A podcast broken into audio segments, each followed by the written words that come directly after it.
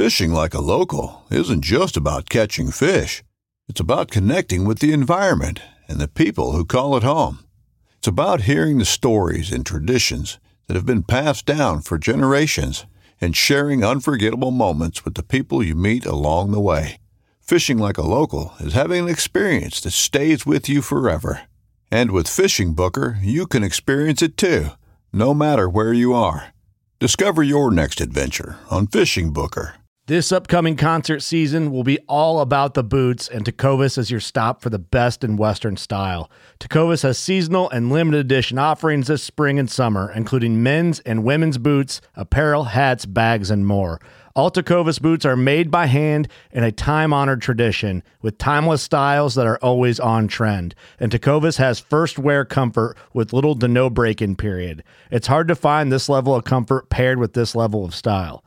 Stop by your local Tecova store, have a complimentary drink or two, that's WCB style, and shop new styles. The smell of fresh leather and friendly staff are at your service. Many stores even have leather custom branding to make your boots truly personalized. And with regular live music and events, there's no in store experience like it. If you can't make it into a store, just visit tecovas.com. That's T E C O V A S.com. They offer free shipping on all boots, as well as free returns and exchanges, and ship right to your door. Go to tecovas.com and find your new favorite pair of boots today. Another day is here, and you're ready for it. What to wear? Check. Breakfast, lunch, and dinner? Check. Planning for what's next and how to save for it? That's where Bank of America can help. For your financial to dos, Bank of America has experts ready to help get you closer to your goals. Get started at one of our local financial centers or 24-7 in our mobile banking app. Find a location near you at bankofamerica.com slash talk to us. What would you like the power to do? Mobile banking requires downloading the app and is only available for select devices. Message and data rates may apply. Bank of America and a member FDIC. Welcome to the Whitetail Legacy Podcast. To the Whitetail Legacy Podcast and the first ever Throwback Thursday episode. Really cool that I'm going to be bringing you guys back to back um, episodes on Wednesday and Thursday for the whole entire rest of the year. A little more workload on me on the editing side um, and which episodes I want to release and the intro and stuff like that. But this is the year that I'm I'm going full sin, taking the quote from my good buddy Garrett and not wasting it. I'm not going to waste this year. I'm going to go as hard as I can on the content for you guys. Um, we got a really cool episode. Um, this episode was originally recorded October 17th of 2018, guys. So this is way back in the day. Um, you know, when we episode 48 with Heath Cisco, the first time we ever had Heath Cisco on the episode. Um, and this is a really cool episode um, where Heath kind of goes into like the origin story of hunting for him, kind of h- how he gets ready for the season, um, his hunting as he was growing up. Um, we dive into a whole bunch of stuff on this episode. Um, you know how he gets ready to prepare for the shot on big bucks. Um, how he dives into the moon and some deer movement on this. Um, very, very insightful episode from Heath when we were very first beginning the episode.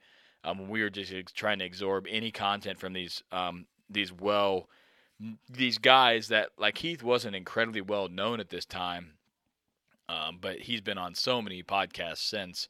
Um, and uh, a great guide if you're ever looking for an episode. Um, he is going to say something that's going to perk your interest. An all around great dude, and I'm excited to release this episode again because you know you release this out on the airways, and you know back in 2018, hell, we might only had a couple hundred people listen to us at this time. Um, so we'll get a, this content out there that's incredibly good out to more people so we can value those people. And especially like maybe if a guy started hunting last year or this year and started diving into the podcast he missed this content. Like and this is the stuff that you want to hear from heath. This is that that you know real down in the grit how to kill big buck stuff. Um, and this isn't the the last time you're going to hear heath um, one of my favorite episodes ever i will release um, in the coming weeks on a throwback thursday was with heath um, we're talking about Bucks in the Rut, man. Just incredible, incredible episode. Um, but anyways, um, like I said, this is really cool because it digs into the origin story of, of Heath and how he kind of got started with hunting and the struggles of the early days and him, you know, not killing bucks and stuff like that. Really cool to hear that side of him. Um, but you know, before we get into it, we got to get into the people that make this possible. These Throwback Thursdays are going to be short, guys. Um, Exodus Outdoor Gear. If you guys are looking for any cameras, got any questions, want to know any feedback, main thing is five year warranty, no BS. They're gonna, just going to give you a new camera if the thing's messed up for five years. Leave it out there every single damn day, and that warranty is going to be solid. They ain't going to argue with about it. They ain't going to do this. You're going to get a new camera, just straight up. Um, you can save 10% with my code, and uh, that's in the bio or code or WLP. Um, and Rec Broadheads save 17% on broadheads now, which is pretty sweet. Um, that code's going to be coming out very soon. Oh, I'm, I apologize. The the Exodus code is code WL, not WLP. W, just WL is Exodus. I always get those confused. The Rec Broadhead code's coming out soon. Um, they haven't got with me yet, uh, but that will be a 17% off discount code. And like always, if you guys are wanting to get any fitness supplements, want to talk about fitness, want to do anything, um, reach out. We can talk some. We can talk some fitness. Wanted to impact lives this year, um, and uh, already had a really good January impacting a lot of people. So going to be a really exciting year.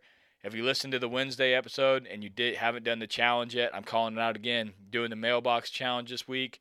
Um, go on a walk with your kids. Go on a run. Go on whatever. Get moving. The weather's nice. Don't have very good excuses right now. Um, and see how many mailboxes you can get. And I want to see some accountability. I want to see some posts coming back, some messages coming back about five mailboxes, 25 mailboxes, 50 mailboxes, whatever you got. I want to know. So just walk as far as you walk. Every mailbox you walk past is one point. Um, and uh, I, like I said, I want to see who who's got it out there and who's doing it. So don't be afraid to reach out and uh, and hit me up because I'm to be doing mine tomorrow, and I'm going to be releasing on my story how many mailboxes I got kind of challenging you guys um, to to to beat me. Um, and my eight year old son's going with me. We're gonna go on a little jog after work, and uh, we're gonna put the work in and, and and knock out some mailboxes. So that's the challenge this week. Like always, love you guys. Hopefully you enjoy this episode. I know you will. A special guest from Homie, my old co-host, good buddy of mine, did it for years. Um, he's on the show, so you get a little splash from the old good days of uh, homie and me in here banging together on episode. Um, so that's really cool to go back to those memories. Line, and, how you uh, doing tonight, You're Heath? enjoy this one. Here we go. I'm doing great. How are you doing? I'm doing good, man. Just like we were saying, we appreciate you coming on. Uh, we heard that you're a white-tailed killing fool from uh, the learning curve. We're super jacked to have you here to to learn and uh, to pe- pick your brain about hunting big mature whitetails. I mean, it's it's season now. We're out hunting, so I'm the kind of guy that if I'm not hunting, I'm listening to a podcast trying to learn something about hunting. So we can't thank you enough. Well, I appreciate you having me on, and I hope that uh, maybe somebody can pick up something from what I have to say. And who knows, you guys may uh, say a few things as well, and I can pick up from it. So, Awesome. deal. So let's go ahead, just introduce yourself. Uh, talk about kind of how you started hunting and uh, anything else you want to say. Sure. Well, I grew up in southern Ohio on a, just a rural farm, and uh, started out like most people. Dad was taking me squirrel hunting and rabbit hunting at an early age, and uh, my dad wasn't much of a deer hunter, but my uncle was, and uh, I can't remember. I was probably eight or nine when uh, I got home from squirrel hunting one day, and my uncle said, "Look in the back of a truck," and there was a buck he'd killed with a bow that morning. And after seeing that buck, it kind of, I guess, it changed my life forever. Uh, I started picking his brain constantly, and then my dad finally got me a bow when I was around 12, and uh, I killed my first buck when I was 13, which uh, wasn't much of a story, just kind of luck. Uh, the buck just kind of, I guess, ran in front of my arrow, lack of a better hunt. I mean, it was just pretty much luck. But started hunting uh, a bunch after that, bow hunting. Didn't have much luck. My dad uh, grew up when he was younger. There wasn't hardly any deer, so he didn't want me shooting any does, and uh, so I was just targeting bucks, and you know, I very rarely seen a buck, so I didn't kill another deer for quite a few years, and then. Uh, so I didn't get a lot of that kill experience, and then when I did have a buck come in on me, I would always screw it up because I just, I'd, I'd, you know, I'd get buck fever or whatever. It could be a spike, three point, whatever. So as that went on, I killed a few bucks, and then uh, when I was in high school, about my junior year, I met uh, another guy who was as crazy about deer hunting as me, and we started sharing stories. And he was friends with a guy who had killed, I think, six Pope and Youngs at that point in time. And this we're talking like 86, 1986. So killing six Pope and Youngs back in that day was really something. So uh, we started hanging out with him and talking to him, and he basically led us down a path. Basically showed us how you know that deer use the wind, and I didn't pay any attention to wind when I first started hunting, and how they use the wind and the best time to hunt them. He said basically you had to hunt them the first week or two in November. Other than that, the big bucks never move. So from '86 probably till uh, early 2000s, that's how I hunted them. I hunted the first two weeks in no- two weeks in November, and uh, if it didn't happen then, I hunted, but I just didn't have much luck. I and then let's say I guess in 1988, I set out to for hunting trophy bucks. Well, I say trophy bucks, meaning something that was made the uh, 125 Pope and Young minimum. And I was lucky enough to uh, hunt a farm that had four potential bucks on it, and ended up killing one of them in 1989. That scored 130, around 131 inches, and then since then I've been just chasing and Young bucks ever since. you ready for the fact of the podcast? Cody and I weren't even alive in 1988. well, that's what I mean. I this mean, guy's I'm a got little older, yeah. so He's got all this knowledge. He's been hunting longer than we've been alive, man. We got to soak it up, man. Soak it up. Oh, I, I love when But- when you know Cody and I'll be at work and we'll be talking to some guy who's been doing this job for 34 years and he'll be like, "Oh yeah, I hired on in 74." And we're like, "Dude, I wasn't even alive for 26 years." yeah, well, I'm getting older as the time goes by. So, but like I said, uh, started out hunting, you know, mature. I say mature whitetail. The buck I killed in '89 was a three and a half year old buck who just happened to score 131, and I did that hunting uh, the first two weeks of November, hunting pinch points, uh, funnels, different things like that, no bedding areas. And it was working okay, but it seemed like as much work as I was putting into it, I wasn't getting much out of it because I wasn't killing a buck except every like three years. And you know, when you're targeting, you try to kill something bigger every year. It was tough. So uh, I just thought that's how it was. I mean, you're reading these magazines. You got to be, uh, you know, I, I took all this stuff in, and it just wasn't work. It was working, but it wasn't working for me. I wasn't happy with my results. It was just too much time in between kills. I would get one or two opportunities a year, and that would be it. So uh, I wanted to. I was looking for new ways to change things, but you know, I was just going along with what I was told, how I was taught. So then come along in about 2005, 2006, there was a show that uh, come on. I can't remember if it was, it was on the Outdoor Channel, Sportsman's Channel, or what, and it was called Whitetail Addictions, and it was by the creator of Lone Wolf, Andrae D'Acquisto. And after watching that show, he's such an aggressive hunter. I had to learn everything I could about him and uh, I got these two DVDs called uh, let's see, a Marsh, I think it's Marsh Hunting Whitetail, and then uh, what was it? Uh, it's a Hill Country Whitetail. I think it was produced by uh, Blood Brothers, and now it's like the Hunting Beast and let's say Next Buck. And I watched those videos, and like I said, it completely changed my thought process and how I approached hunting. And it's been that way ever since. I just keep building on that. Yeah, man, that's awesome. I like you say the uh, 130. I mean, and it, would you say 88? You said 89. It was 89? 89. yeah. I mean, that was that's a that was a big deer back then, wasn't it? I mean, in the 130s. Absolutely. Yeah, I mean, mean, that was a giant deer. I remember my grandpa Yep, telling me he uh he loved deer hunting, but he stopped deer hunting and started coon hunting and stuff because there just wasn't enough game. You know, there just wasn't enough deer around in our area. So he just decided to quit it, you know, quit deer hunting. But he had he had the passion for me, you know, and he'd teach me a little bit, but just like you, it was all the wrong stuff, you know, because that's how he hunted and he was successful a little bit, but he wasn't in it like we're in it, you know, where it's a you know, obsession and we're trying to target one deer and but yeah, those old videos, I can only imagine when the I mean, that that's probably when they like first started really coming out, huh? Was when you first started watching them? Yes. I mean, Yeah, that, to be able to see those hunts and stuff happen, uh, you know, firsthand like that from the very beginning. I mean, the amount of knowledge that you could obtain would have been insane. Yeah, because it was the, really the first instructional videos, and I still tell people today. They ask me, "How do I get to this? How do I learn how you hunt and all this stuff?" I said, "Buy these videos. Buy these two videos, and they're the older ones. Not I think Dan Infalt's put out new ones since, but these are the older ones." And I was like, "Watch these and learn from these guys, and you'll start figuring things out differently than what all these other people have told you." And that's what I did. I picked up on it.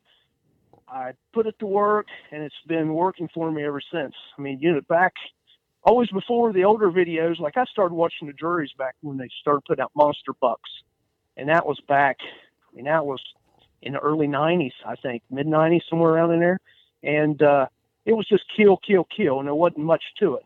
You know, these videos basically go in depth and explain and just talk about bedding, talk about getting tight, talking about being aggressive, and hunting bucks instead of just hunting deer. You know, there's a I'm excited difference. to watch them. I've, I've never seen either of those, so I'm I'm gonna look them up. I'm gonna look them up and watch those. I'm sure they're on YouTube or somewhere you can find them. I, I would assume. I know Next Buck still sells them, and uh, the Hunting Beast sells them, but I think Dan completely redone some of them. I like the ones, uh, the original ones, because it has uh, bonus sections in there with Andrae D'Acquisto, and he goes into great detail on hunting and stuff, and he's just Yeah, And I've, he's, I've heard just insane stuff about him. Like he's just a mastermind. I'm so- I'm assuming you've listened to uh, Dan and Mario on their podcast. oh yes, I definitely do. Yeah, very Yep, good, very good information there. Um, Absolutely. One thing that I'd like to hear you say there, um, you know, you didn't get, you didn't start hunting, you know, the way you're hunting now. Hunting is a transition through time, and you know, I started hunting, um, you know, just shotgun only, and then I got a bow and I started bow hunting like I was shotgun hunting. Not much success because I couldn't get deer close enough to shoot them. But you know, shotgun hunting was no problem. I could, you know, I could shoot 50 yards, no problem. However, at you know 16, 17 years old, I'm not really comfortable shooting a bow that I just got a year ago.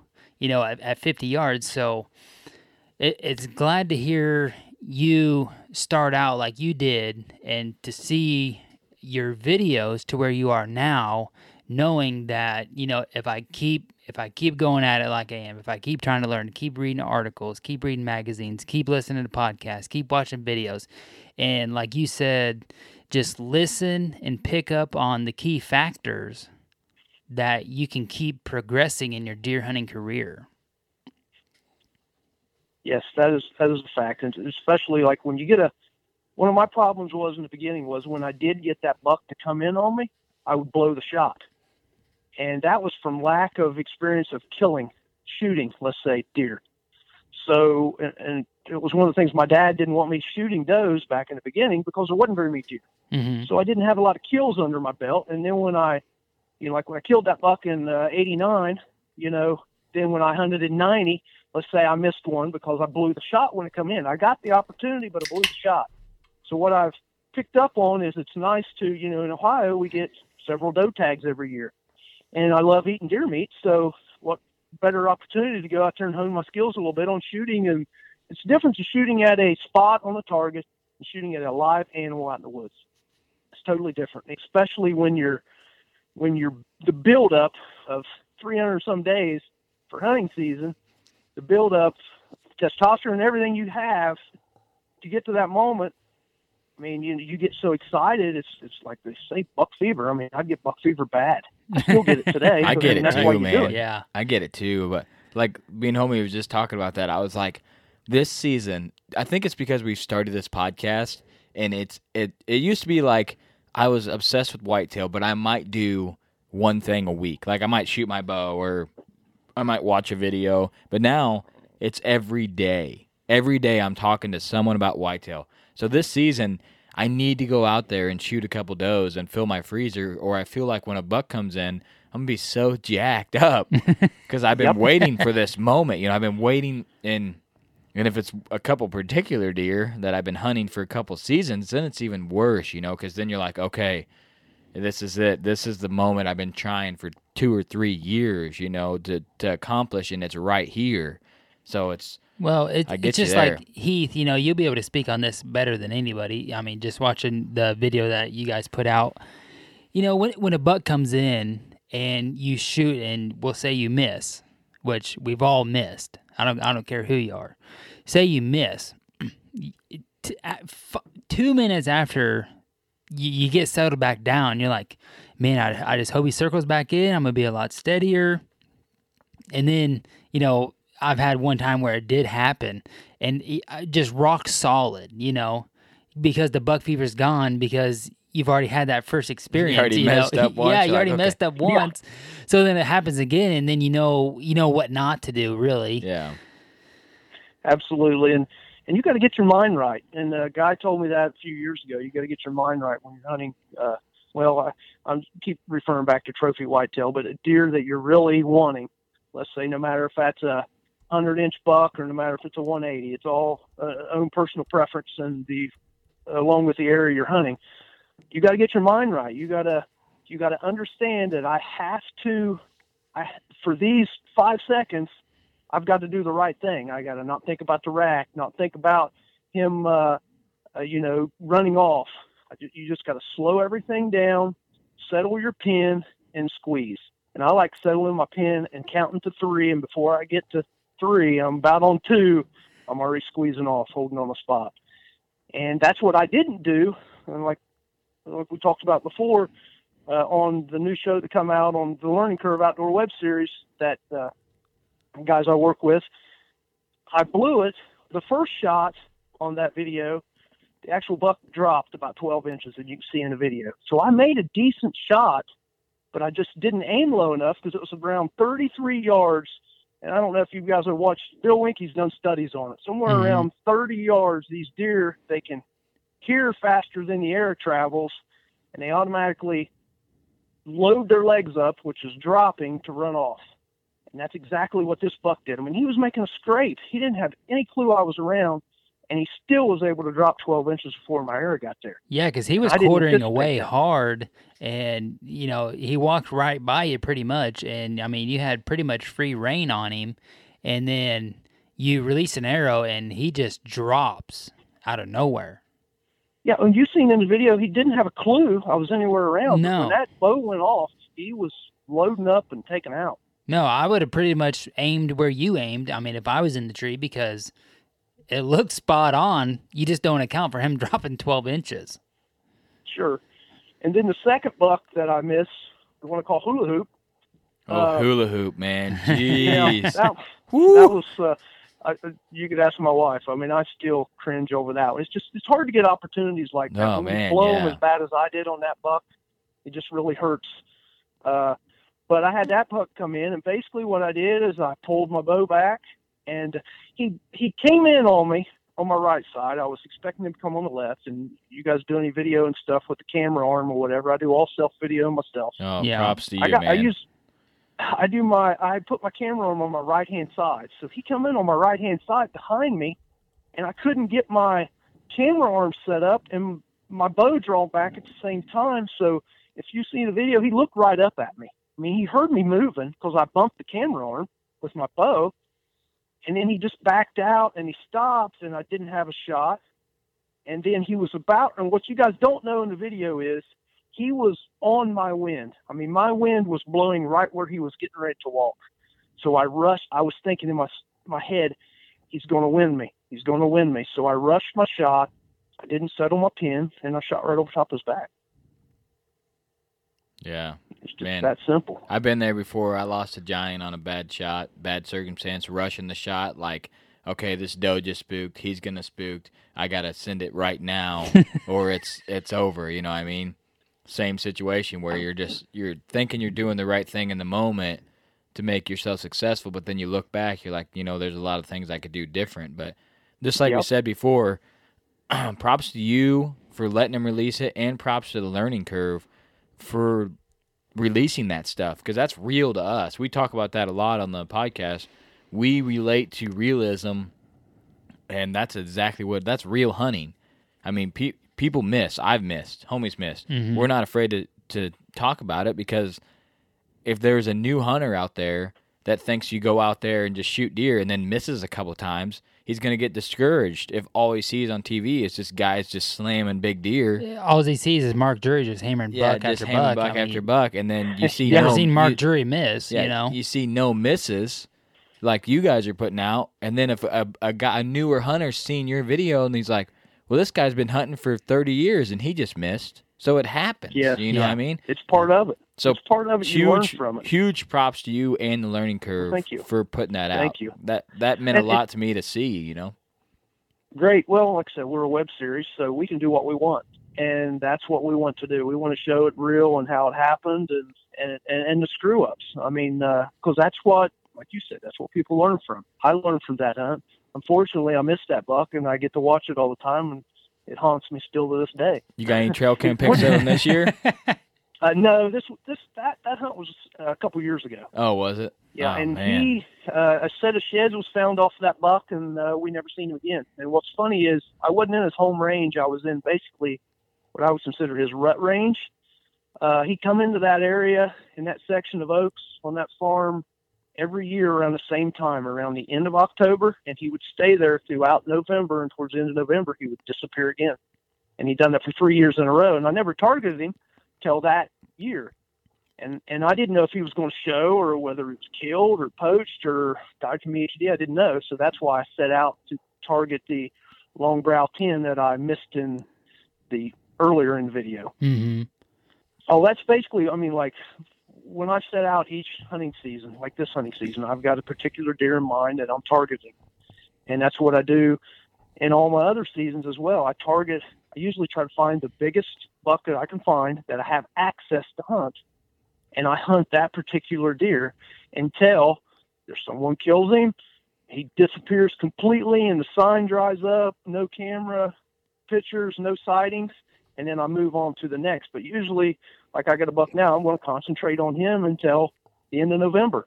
If I don't have him by the end of November, or if he disappears before then, if I don't have him by the end of November, I'll switch up to another buck, and I monitor numerous different areas. And if the conditions aren't right for me to hunt that particular deer, I'll go maybe sit back and observe on another farm, scout another area. Always try to stay a couple steps ahead of the game for other deer because you just don't know when this one's going to disappear somebody else get him or whatever. So you, Well- you got to have several in the bag going into the season saying, okay, if this doesn't work out, I can go after that one. If that doesn't work out, I can go after this.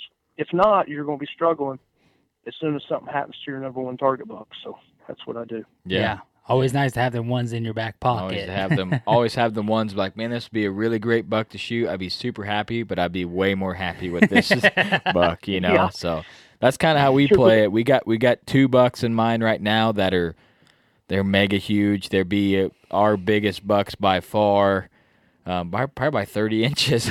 yeah. so I mean, Yeah. That's good. Yeah, so we got them two, and then we got a bunch of uh, the 140, 150 class so that if they step out, they're gonna they're gonna get it too. We're I would tell a lot of people I'm at that stage right now where I'm really happy with uh, a 140, 150 class buck with a bow. Super super that's- stoked with that. So That's a great deer. Uh, I'm that's a sure I'll deer, and get I'm sure I'll get past that over the years, you know, of hunting. But I'm not ashamed that if if a a buck that I don't know that maybe three and a half, that's 140, 150, I'm Yeah. I'm gonna shoot that deer. Oh, yeah. You know, so that's Sure, just where well, I'm at. You're crazy not to. Yeah. Yeah. To each their own. I yeah, a lot uh, of people would look down on me for Yeah, saying that. You know, they just they well, that's a three and a half year old. He would have been huge next year. Well, I hunt a 25 acre piece a lot of times. You know, one spot is that buck going to be on my property next year? I have no idea. I've never had a buck where I'm like, oh yeah, he's patterned. He's. I had one deer that was like that, and then I messed up on him. I shot him in the rut, luckily. But other than that, I've never had a deer that I was just like, oh yeah, I feel really confident about this buck. You know, so I don't I don't get that. So if that happens, I'm I'm all over it. Sure, and you got to put everything everything into perspective. If you don't have a lot of properties, and you don't have a lot of quality bucks, and you just hunt the biggest buck you can hunt, if that's what you're after, instead of just maybe a deer or whatever. Some of these people in down south, I mean, 110 inch is a like a 160 in Ohio. You know, I mean, Yeah. it's all just. uh and I know some great hunters from down south that you know you look at their wall and you're like, man, they only got 130s their biggest heads. But they're killing them in places where they're just there aren't even 130s. You know what I mean? It was a kind of a freak of nature. So. hmm Yeah, yeah. We got some buddies in Um, Georgia and, and down south Texas and Mississippi, and you know they're like 110 as a giant. And I'm like, I want you to come up here in Illinois, and I will set you in a stand, and I'll put you on a 110 inch buck. I guarantee you, I could do that all all every day in the rut. What day you want to come? Just Yeah. name it. I'll put you on a Sure. 110. You know. But it's just a different different area, and it's different. But like I said, they got free reign to come up here because if I hunted down there and that was a 130 was the biggest deer, I'd be just tickled to death to shoot a 130. You know what I mean? So it's just Absolutely. all based on where you're at, and like you said, hunt the biggest deer you can hunt, and if you accomplish that, then that's a huge goal. If you kill the biggest deer Yes. on your property, whether it's a two and a half year old or if it's a five and a half year old, you that's a huge that's a huge accomplishment in my eyes. Sure, I, I completely agree. And uh, like I said, I have several properties I hunt. I go out of I try to go out of state every year, but you know, if 150 is the biggest thing, I mean, I've killed a lot of good deer, and if 150 is the biggest thing I could find, that's what I have to hunt. I may I may keep searching everywhere else and trying to locate bigger ones, but I mean, that's just what I have to go after. It is what it is. Well, Heath, I want to get back to something that you brought up here a few minutes ago, is getting your mind right for the shot. Um, I know Cody and I, we, I mean, we both worked together, and I know last year, we we we didn't even have a podcast at this point last year, but Cody come to me and he's like, "Hey man, are you ready for season?" And I said, "Yeah, you know, I'm ready to go. I'm I'm ready for the grind." And by the grind, I mean you go I I took a week of vacation late October, you know, I'm ready to go hunting and see, you know, maybe 5 does or see one buck or two bucks. So, one thing that has gotten me into that mind frame is I get in shape right before season. And that's what prepares me mentally to endure the grind of not seeing deer, but still being able to get up every morning and go hunting and endure the the slowness at times. You know, you know, some people be like, "Oh, well, you're coming off the October lull, you're not going to see anything." Well, then you know we're getting into pre-rut or whatever. But what what gets you into the right mind going into the season? What what what are some things that you do? Sure. Well, there's uh, several things that you just mentioned. Getting in the right mindset for hunting season and getting in the right mindset for the shot. I guess I classify those as two different things. Right. Getting in the right mindset for hunting season is I set my goal on it. Usually it comes off of what I seen last year or what I have trail camera pictures of this year. And me getting older, I mean, I gotta I gotta get in shape too. I try to stay in great shape because it, it becomes a grind of getting up early, you know, going to your stand, hunting, scouting, uh, moving around, moving stands, and then hunting and getting home late. And you know, you, you got to balance, you know, family and everything else. right. But uh, you you just mentally you're going to be exhausted, but you got to keep pushing. But you got to peak at certain times, in my opinion. Me, I like starting out slow in the beginning of the season. Then I, I start building up, and then around the 20th of October, I'm I want to be primed up. I want to be right there in it, and I want to be on top of the buck that I'm after. And I want to try to take him between somewhere around October 20th. It depends on what the opportunities are. Oper- uh, October the 20th to around the 1st of November. And then around in November, I, I mean, I some people think I'm crazy for saying this. I hate hunting the rut. It's fun, but I'm a I, I hunt one particular buck in my home state, and that buck could be two miles away in a ditch with a doe for three or four days, and and I'm out there. I feel like I'm wasting my time. So I hate hunting the rut. I want to hunt him mid to late October before he gets that rut urge and heads out another farm, two farms over, or whatever. So I want to I want to be completely prepared, shape wise, stand wise, all this stuff by around October the twentieth.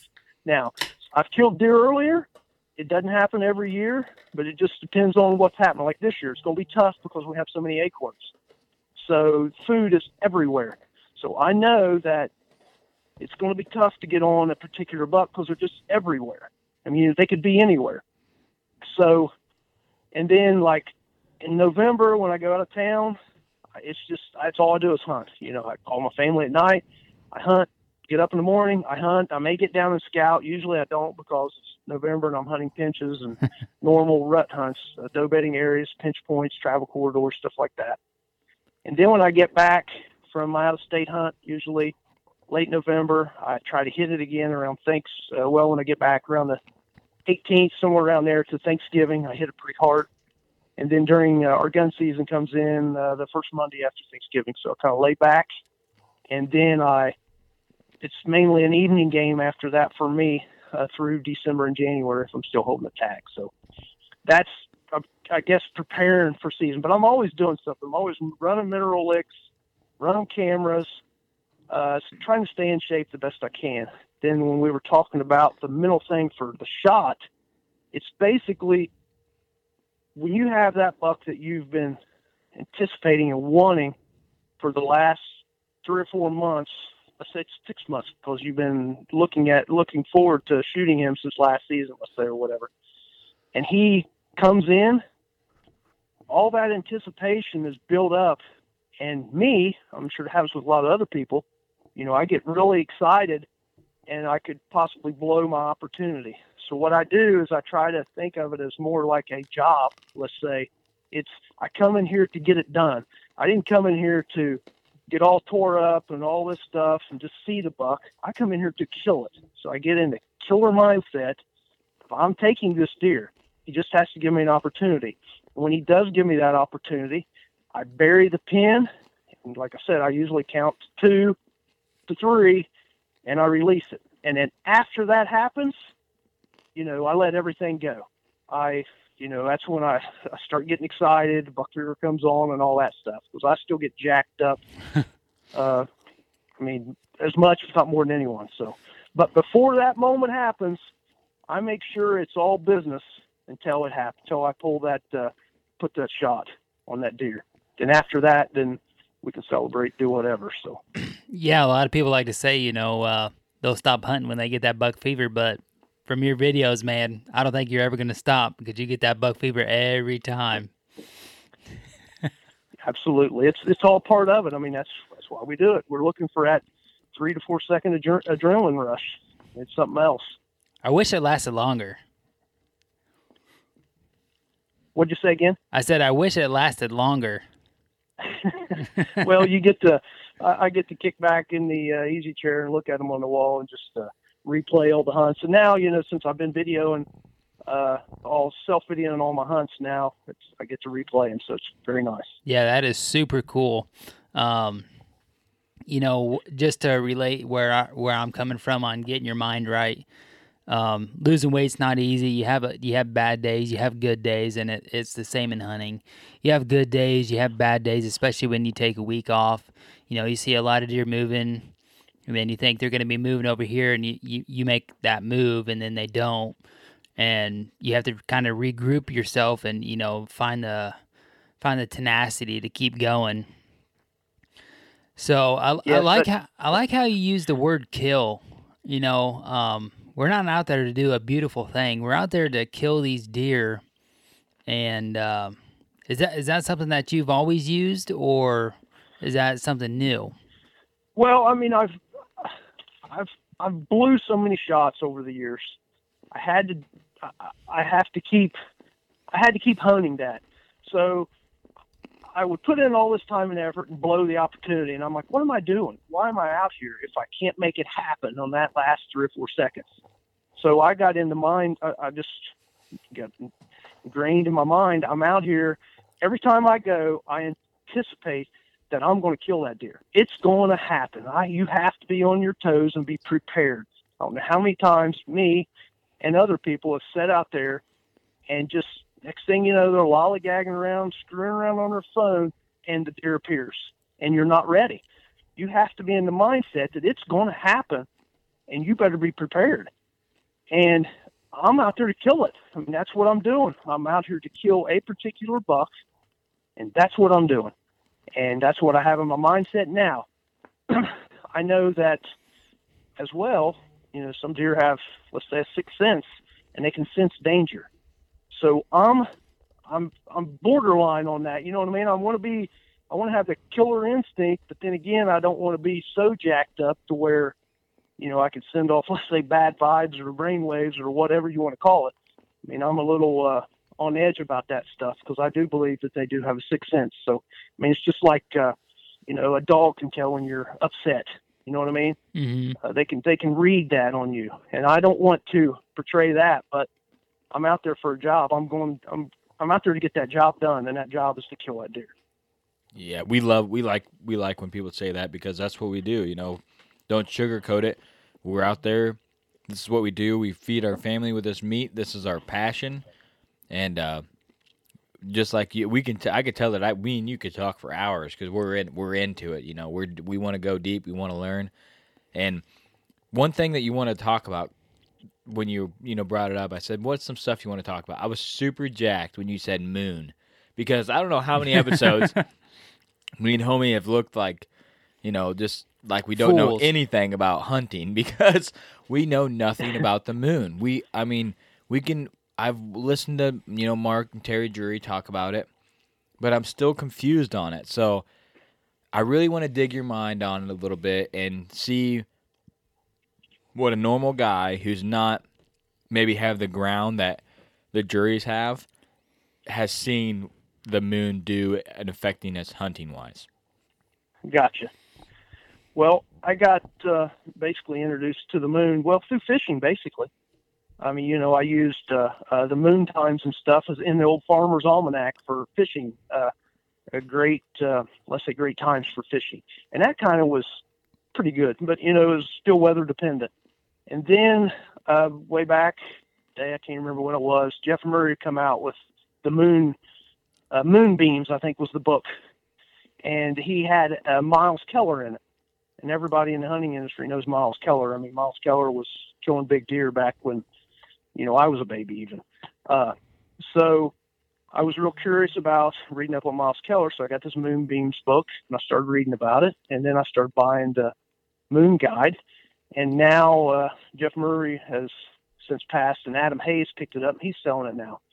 And I tr- I listened, I watched it a little bit. I paid attention, comparing it to how I was hunting and stuff, but I didn't really know a lot about it. I didn't really understand it. And then, like I said, back in well, in 2006, it all comes back to when Whitetail Addictions comes out, and Andrae D'Acquisto was talking about how the Moon Guide is so spot on, and he talked about how hunting the moon times and when he was killing certain deer, and he basically, and what I was confused about, he said if if the Moon Guide says the deer are feeding in the morning, you need to hunt their bed and because they're out in the fields and they're going to be coming back to their beds late. So it all started, you know, started making a little bit of sense, and I started comparing it. I still hunt all the time, but I don't hunt my really good spots or get really aggressive unless the moon tells me I should get aggressive. That makes any sense.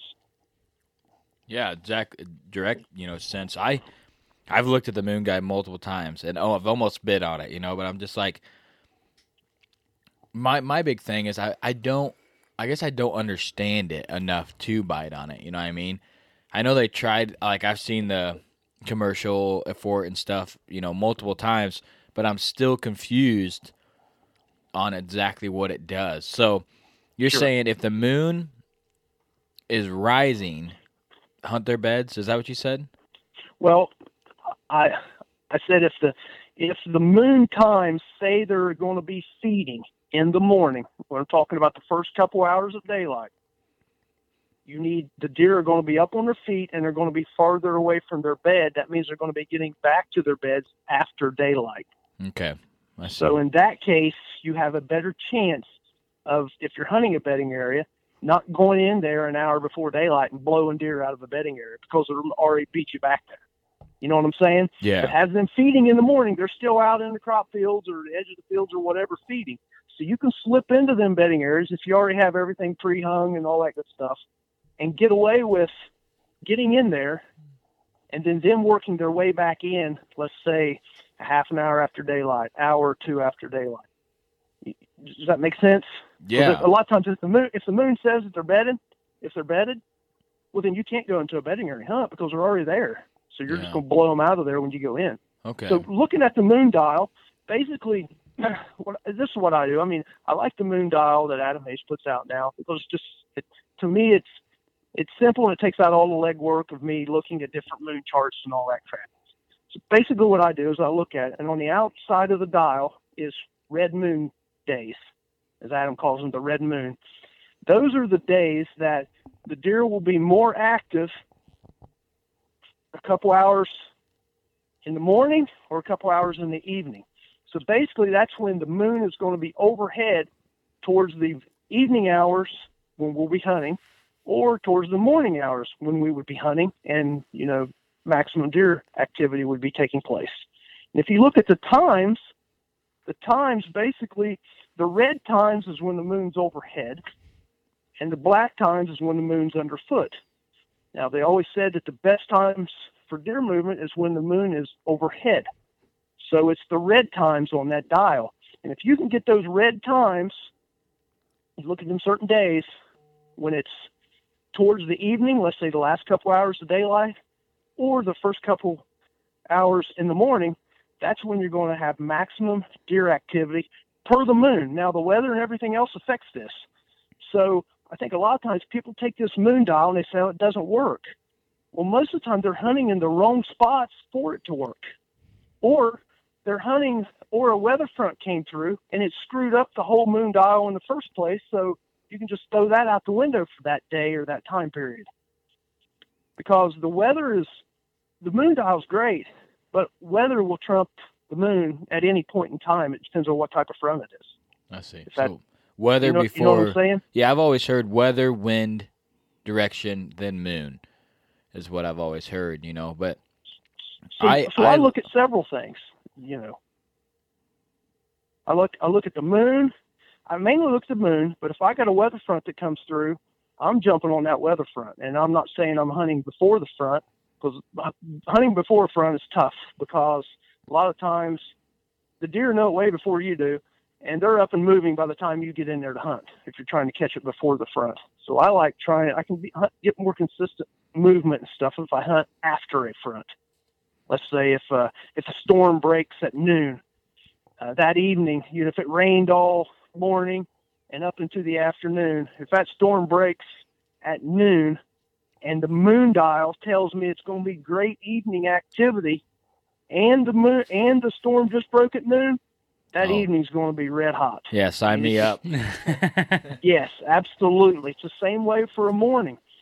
If that storm breaks, let's say an hour or two or three hours after dark, and the next day is supposed to be, you know, a nice clear day, and the wind direction has already changed, you know, from from the storm front back to where it was normally, and the moon dial says they're going to be out feeding in the morning, you you can jump in and hunt your best spot because you're going to be able to get in there ahead of the deer, and you're going to catch that movement.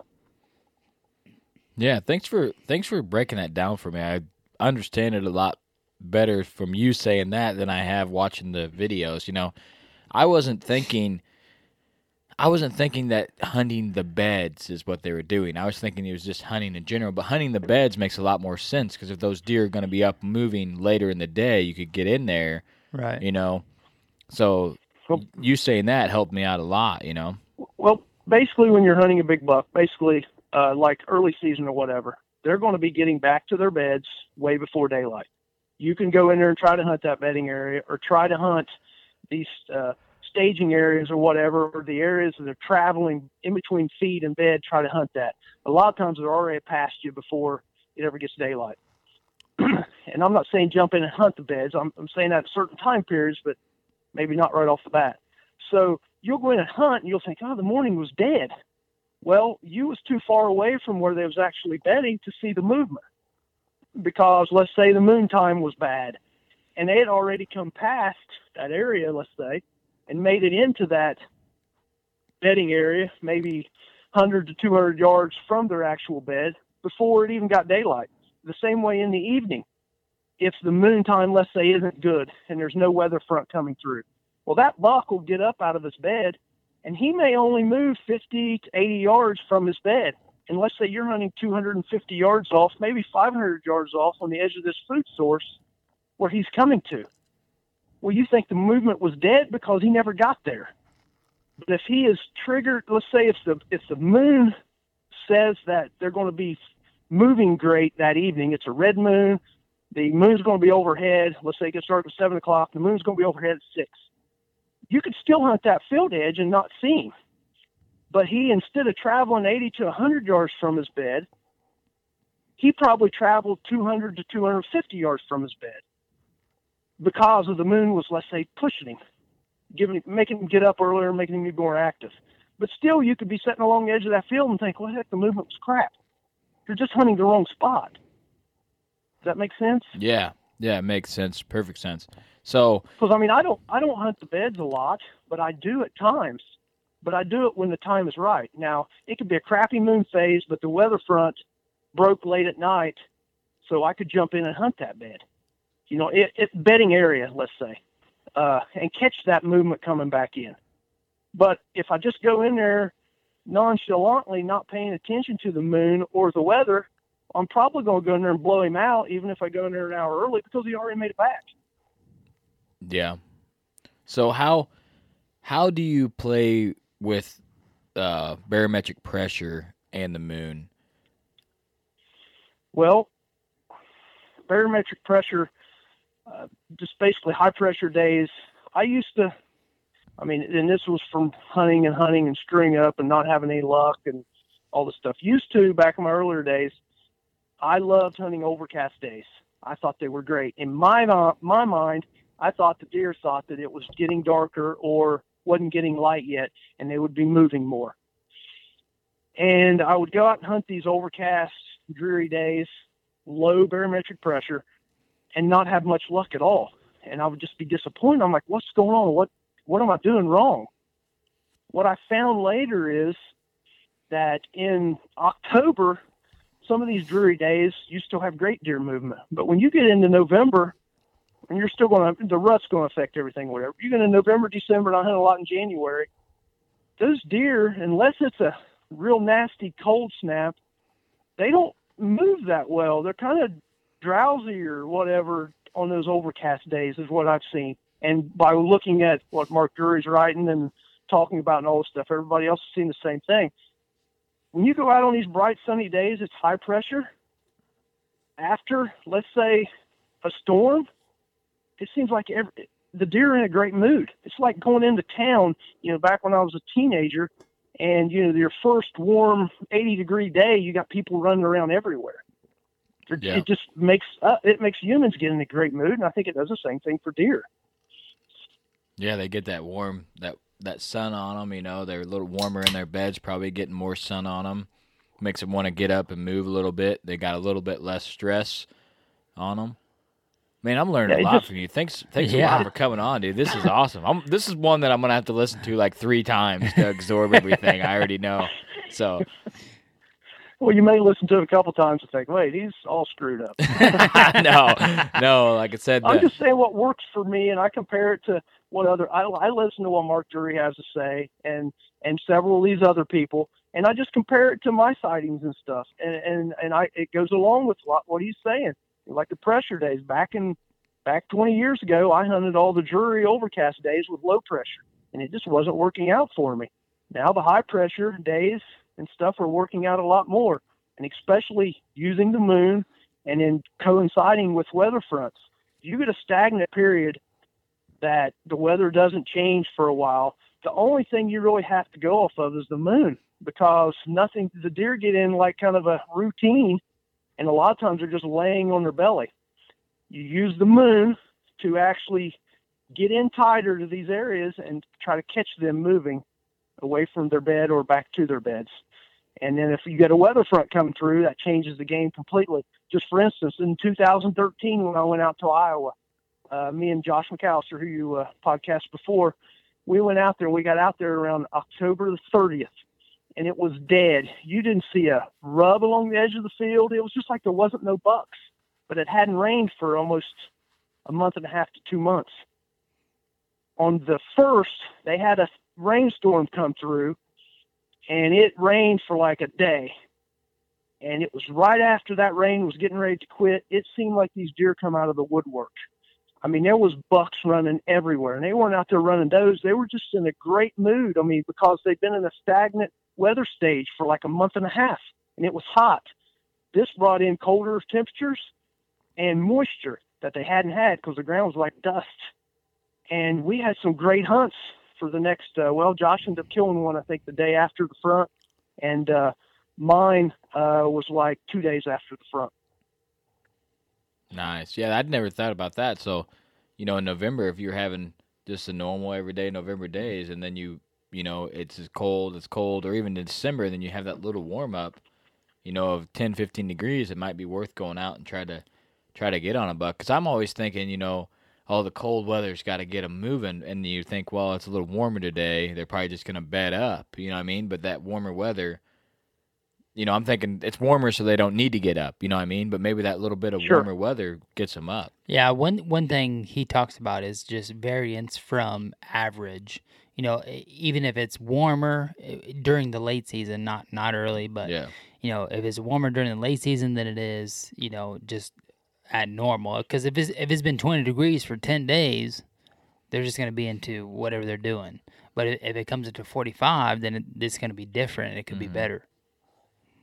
Sure, and t- like I said, last November uh, we had, you know, at least average temperatures, if not below average, warm temp or cold temperatures, and it, in my opinion, it made for a great rut.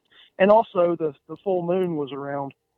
You know, I mean, it was I don't know what it was. It was somewhere around the beginning of November, first week or so in November, and it seems like the deer moved a lot better. And uh, I never killed one in November, but I had some uh, good opportunities, passed up a couple nice bucks. So uh, it was good movement, good weather. Uh, but my problem was in Illinois last year when I was hunting, uh, we didn't have any weather fronts. We just had that cool temperature, and it was north winds. And this farm I was hunting was set up for south winds, and it just put the screws to me. I couldn't hunt my the the stand places that I wanted to hunt, and it was like a week of north winds. And I like it to change. Uh, that way, it gives me more opportunity to take advantage of uh, buck movements. So, but it's November and anything can happen, so you still got to be out there. Mm-hmm. Did you do anything for the 2016 supermoon? Oh, 2015? Uh, maybe that maybe that's what, whenever the last supermoon was, because I, I went hunting. I was off a week, a whole week for that, and it just Yep. was not. It wasn't very good where I was hunting at. Yeah, and I didn't. Uh, and I know what you're talking about. I didn't. Like I said, I, I didn't notice anything different than normal. Now the supermoon, I don't know. Uh, I, I I didn't notice anything different than normal. I would say they were calling for gangbusters during that thing. I mean, I had a shadow walking into the stand. You know, I'm like, oh man, this better be good. You know, I mean, it looked like I could reach up in the sky and touch the moon, walking to the stand, and you know, it, where I was at, it just, I mean, they they might have been locked down for about first three days of it, and then the rest of it was just kind of normal. I didn't I didn't see nothing too crazy from the last super moon that we had. Sure, sure. And like I said, it all depends on too where you're hunting. I mean, especially if you're hunting during the rut, they could be over one ridge and there's 20 deer running around, and you could be sitting there in the dead zone and not nothing. And and then you look at the moon guide and say, well, why wouldn't I didn't see anything? It's this thing ain't this thing's a piece of crap. It's not working. Mm, Well, it's the rut, and you're just in the wrong spot. Yeah. Yep. And it's just it's it's like luck of the draw. And like I said, I hate hunting the rut unless I'm out of state. If I'm out of state, I don't have a particular deer I'm after. I know how to hunt pinch points, doe bedding areas, and stuff like that. And I just take advantage of bucks traveling, moving from farm to farm, and trying to kill a good solid deer. In my home state, you know, the rut, I just I dread it. I, I love the end of October, but I dread when it starts getting around the fourth and fifth. It's just because I know the buck that I'm after. If I haven't got him killed by then, who knows where in the heck he's going to be. Right. And I mean, I remember hunting that week and having a having a tough 3 days, but after after them 3 days it just seemed like the light switch was kicked. I wasn't in the stand 10 minutes and I had a had a nice buck chasing a doe right out in the middle of the field and then the rest of the afternoon was just on fire. And then the next couple days it just seemed to to keep up the activity. So i was just wondering if you, if you had seen anything where you were at I, like I said, I move around a lot uh, hunting, and uh, in in November especially, uh, you just got to scout and move around, and it can be some lonely hours on stand. You know, if you're in the right spot, you just got to put the time in, and that's why I like, like I said, I like hunting in October and December and January because the deer are on a routine pattern normally, and uh, and by moving around, scouting and hunting different spots, and hunting deer sign, you can get on deer a lot easier and better. And then using once you find that sign, you can either jump in there and hunt it, or you can, you know, set back just a little bit until either the weather or the moon tells you they're going to be moving that evening, and then jump in there and take advantage of it. Right on, man. This is some super solid intel. So I know you're really big on hunting one deer, and I'm sure we could have a whole podcast on this, but we're getting into the hour mark here. So if you could just give us some some baseline pointers of hunting one particular deer and how you accomplish this, what what would you say are your keys to success on that? Oh, just being persistent, I guess. uh, and passing other deer. And like like uh, several of the bucks that I've killed, uh, some of them I passed up before I actually killed them. Uh, let's say, for instance, on one farm I had, it's a small farm. Uh, I had two bucks that frequented that farm. One of them was in the you know mid seven, 170 inch range, and the other one was uh, mid 160s. Well, I was hunting that mid 70 range buck, and I ended up passing up the mid 60s because I'm after you know one in the 170s. So, but I was kind of limited because of the acreage I was on. The, the deer weren't staying on my farm, so basically I had to hunt the outskirts of my farm trying to catch them coming onto it. So it was tough because you got to be disciplined enough to stick with your target buck. But I hunted that buck, and in November I had four. At the end of October, beginning of November, I had four encounters with it, and then that thing disappeared off the face of the earth around November the sixth, seventh. And I hunted him until the end of the month. And in that meantime, I passed up that other buck that was in the mid 160s. And when I finally got in my head, you know, it was pushing December the 1st, that that buck was gone. Then I decided, okay, I got to switch gears and I'm going after this other buck. And I already knew by hunting that farm on where this other buck's travel routes and stuff were and what he was doing. So uh, when the weather was right, we had a snowstorm coming in that night, and uh, I jumped in there and took advantage of it and killed the buck on the first hunt, first set. So that worked out great. Uh, but like I said, most of the bucks that I've killed over the years that I'm hunting, I have a history with. Let's say I find a set of sheds off of them. I have pictures of them for one or two years in a row, and I decide that that's my target buck. And and I know from past on what his kind of habits were, but doesn't mean they're going to change. They're, they're not going to change because as the buck gets older, you know, things things change. Uh, it's just like uh, I like referring them back to, uh, you know, a person growing up. You know, back when I was, you know, back a buck when they're a year and a half, two and a half years old, they're about like a 14 or 15 year old. They're just running around crazy, doing all kinds of stuff. They're kind of scattered. Uh, when you get to be about three and a half or whatever, they're more like a 21 year old. You know, they're running looking for all the ladies and all the stuff. They're just running everywhere. You can get pictures of them everywhere when they turn four and a half, they kind of settle down a little bit, about like an adult does when they're maybe in their 30s. But then when they get five and a half to six and a half year old, they don't run after the women like they do. They kind of step back and get one or two or whatever, and they don't move as much. And their home range shrinks.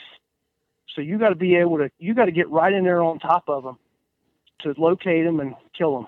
So, uh, you know, if you're hunting a, let's say, a 300 acre farm, uh, there may only be, uh, if you're hunting five, six year old buck, there may only be a 40 acre place where that thing spends his daylight hours. And if you're hunting on the outskirts of that and different places like that, you may never see him except during the rut. So, so I want to pick your brain about something. I got a buck I've been chasing for three years. Um, he is, I think he's six and a half, uh, at least five and a half. Um, last year he may be older. I don't know. I just know I got three years of trail cam pictures of him. Last year found both of his sheds. He had a bunch of stuff broke off. Um, I gave him a 16 inch spread. He's way wider than that, but he he would have been in the 174 range last year. So that would that would be my biggest buck by far. So what happens with him is the last three years I've had him in velvet. He's been there, then he's left, and then I get him the twentieth through the thirtieth of November. He's coming back for like a late rut maybe in in my area. So do you think? I mean, you and I finally noticed last year, and then he'll stay for you know the first part of December. Do you th- do you think that I, even though he is a little older, that he should be more patternable now to follow that same schedule, or do you think now that maybe his home range shrunk anymore and he might not come back for that late rut December, early December period?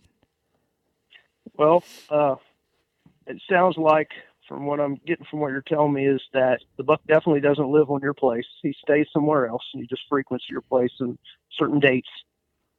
Me, what I would bank on is okay, where have I seen him at in the past, and why is he traveling that area on this place at you know later part of the rut, and then I would, I would, I can't necessarily say I would just target that buck, but I would target other bucks on farms that are more huntable that I have basically control of, you know, their home range, let's say. But then when it got to later on in November, let's say on the date that you have had pictures of him in the past, I would jump in there and concentrate and hunt that area for him that specific time frame. Yeah, I Because think that's when he's yeah. yeah, because when he's living somewhere else, you don't have no control of that. And like I said, I hunt the the biggest buck, the biggest buck I can find that's huntable. I mean, it's hard for me to hunt a buck that I don't. I mean, I don't have access to where he he lives.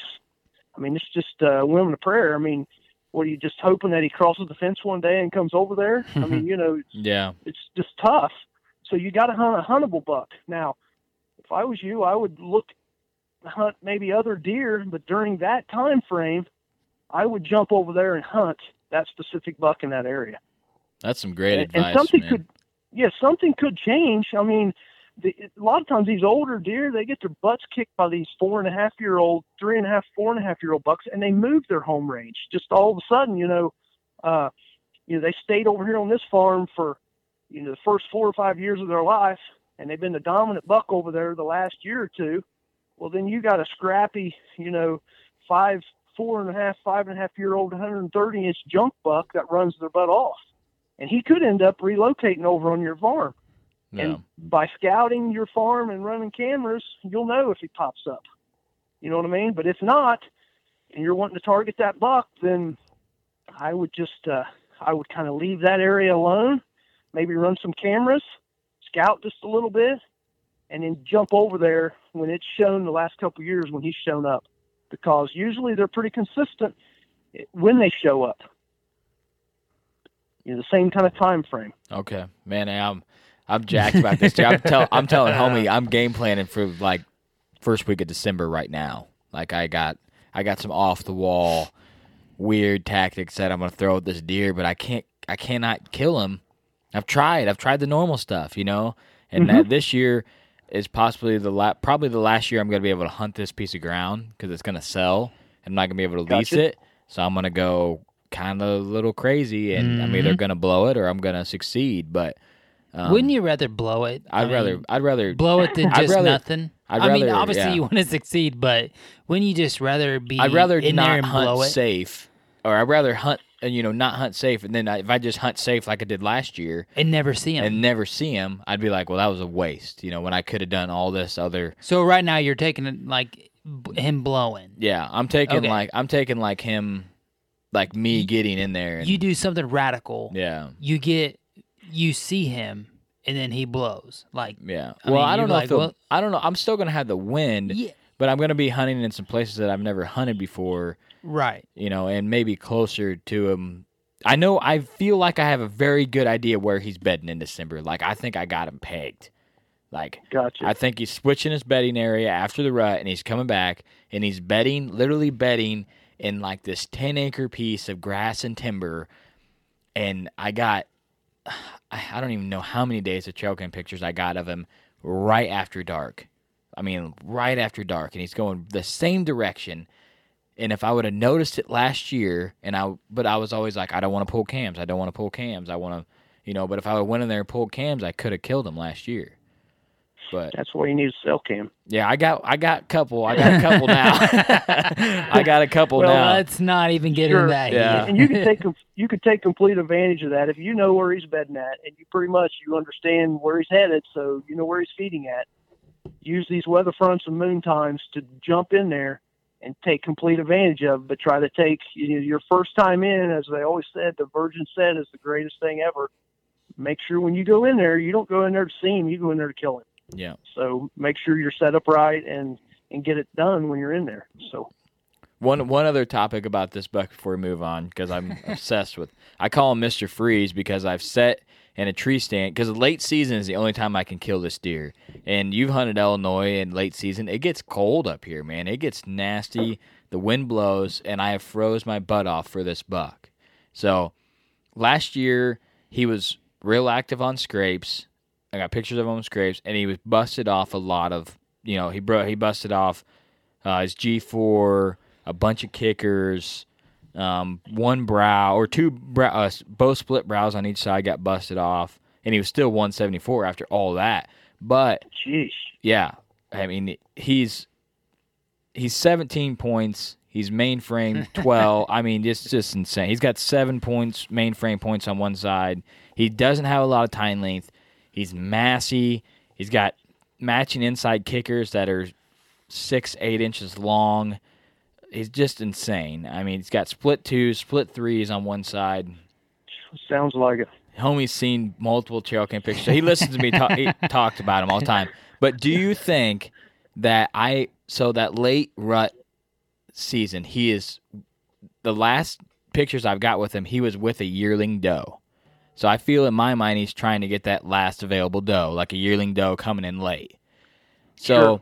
You think even though that he was an older buck with having all that broke off last year, do you think me going in there in late season and being aggressive and like rattling in that area might pique his interest to come in there and maybe do some, you know, some estrus bleats with a little rattling to if he was that aggressive last year, do you think another year is going to alter him enough that I would spook him instead of bring him in? Because I know a lot of people say I've never rattled in a mature buck, you know, but I have on my piece.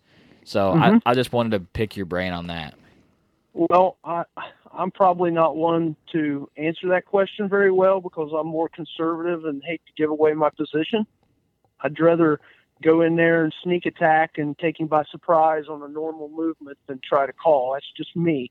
Uh, I've, like a lot of other people, I've called and stuff before, you know, during November, late November, end of October, and had decent luck with it.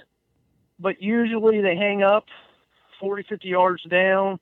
Uh, they either get your circle and get your wind or something like that. The only time, and this is just personal preference, the only time I call anymore is if I see a buck during the rut, maybe on an out-of-state hunt or an in-state hunt that I'm at that I'm wanting to take, and he's not going to come by me, and that's when I'll blow some grunts at him, maybe a snort wheeze or something, maybe even rattle if I carry my antlers with me, which I don't a lot uh, and try to turn him because I know that the path he's taking is not going to lead him by my tree. I I almost never go out and blind call anymore. Let's say just trying to call a deer in, but that's just me. I'm not saying it won't work for you.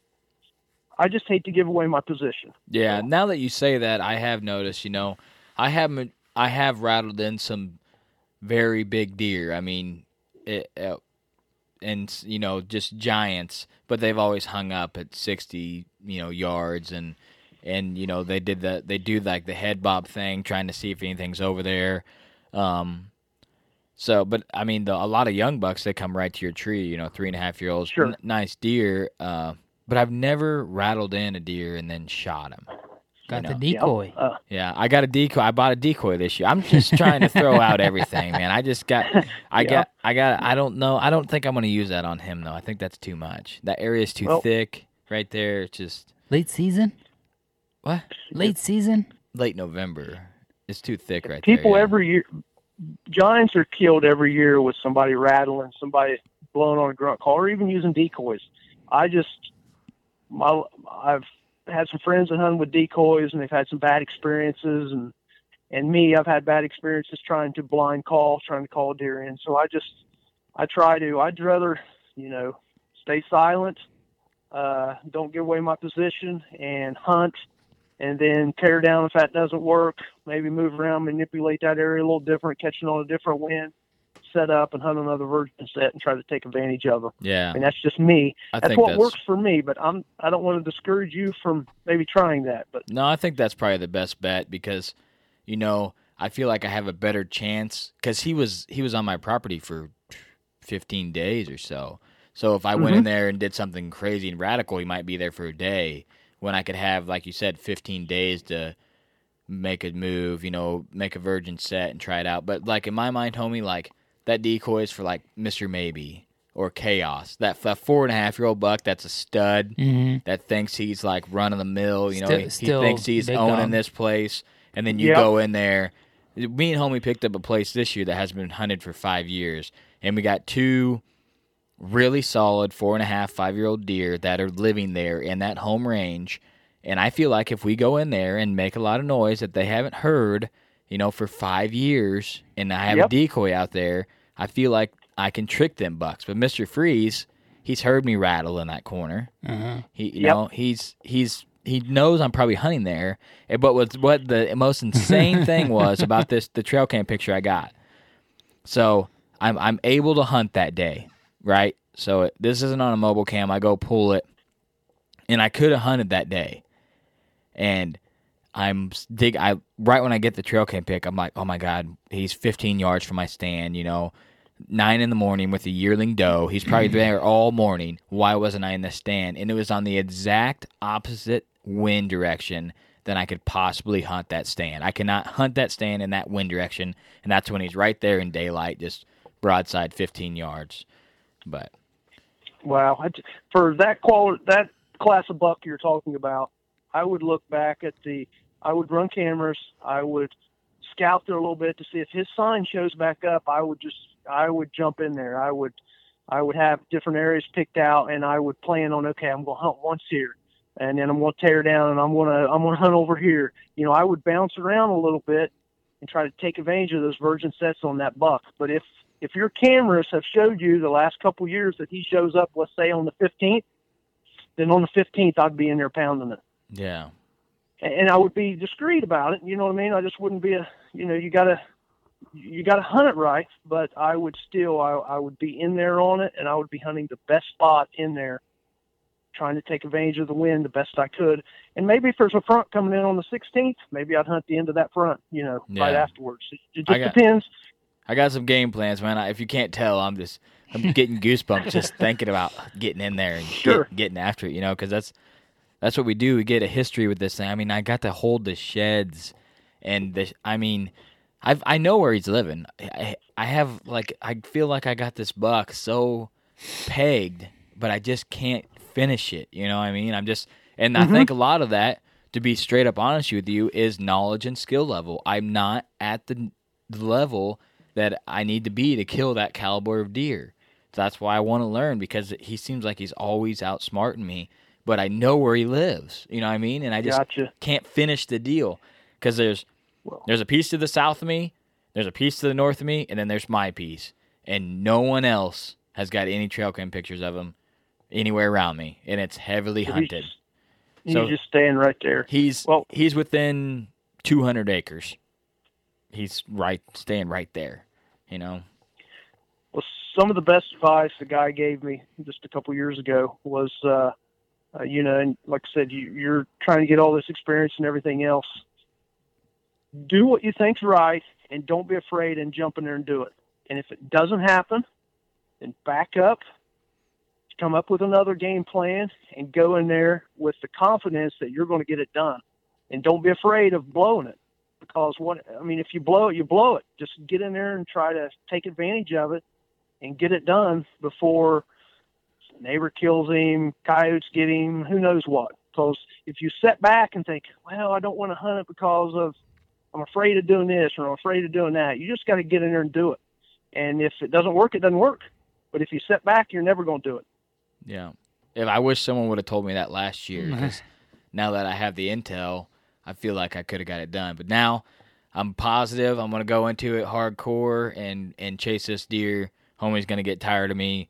It's gonna be November 30th. He's gonna be wore out, have two bucks on the ground, and I'm still gonna be wanting him to film for me. Because like like I told homie, I said we're a two buck state. I shoot a 140, 150 with a bow, and a and a 160 walks out. I'm passing. Homie thinks I'm crazy for it, but I gotta. I had that a 160 is the biggest deer I'd ever shoot with a bow Yeah. Sure. and uh, I have I got too much history with this deer. Uh, a buddy found the sheds while taking a youth turkey hunting. He said if I shot the deer, I could have the sheds. So I, whew, I gotta I gotta finish the story. you know, I can't just Yeah. like if I if I lost this property and knew that deer was still out there, it would just haunt me. It would just Jeez. you know, if I can't hunt the property, and then I knew this buck had been hunting for three years, still out there roaming around, right past my where my old stands were, you know. Well, so you're kind of in the dilemma right now as I'm in every year because I hunt one particular buck, and that's basically what you're trying to do this year. man, I get props uh, to you, man, because that would drive me insane if I did that every It- year. It's, it's tough. It's tough, but like I said, if if my number one buck that I'm hunting, you know, disappears, and I give it till up to December, if he if he disappears towards the end of November or whatever, I can't I can't get a sighting or a picture or whatever. I'll bounce over to start hunting a number two. You know what I mean? And another one that I'm I'd like to have. You know, uh, and because you can't hunt a ghost, so.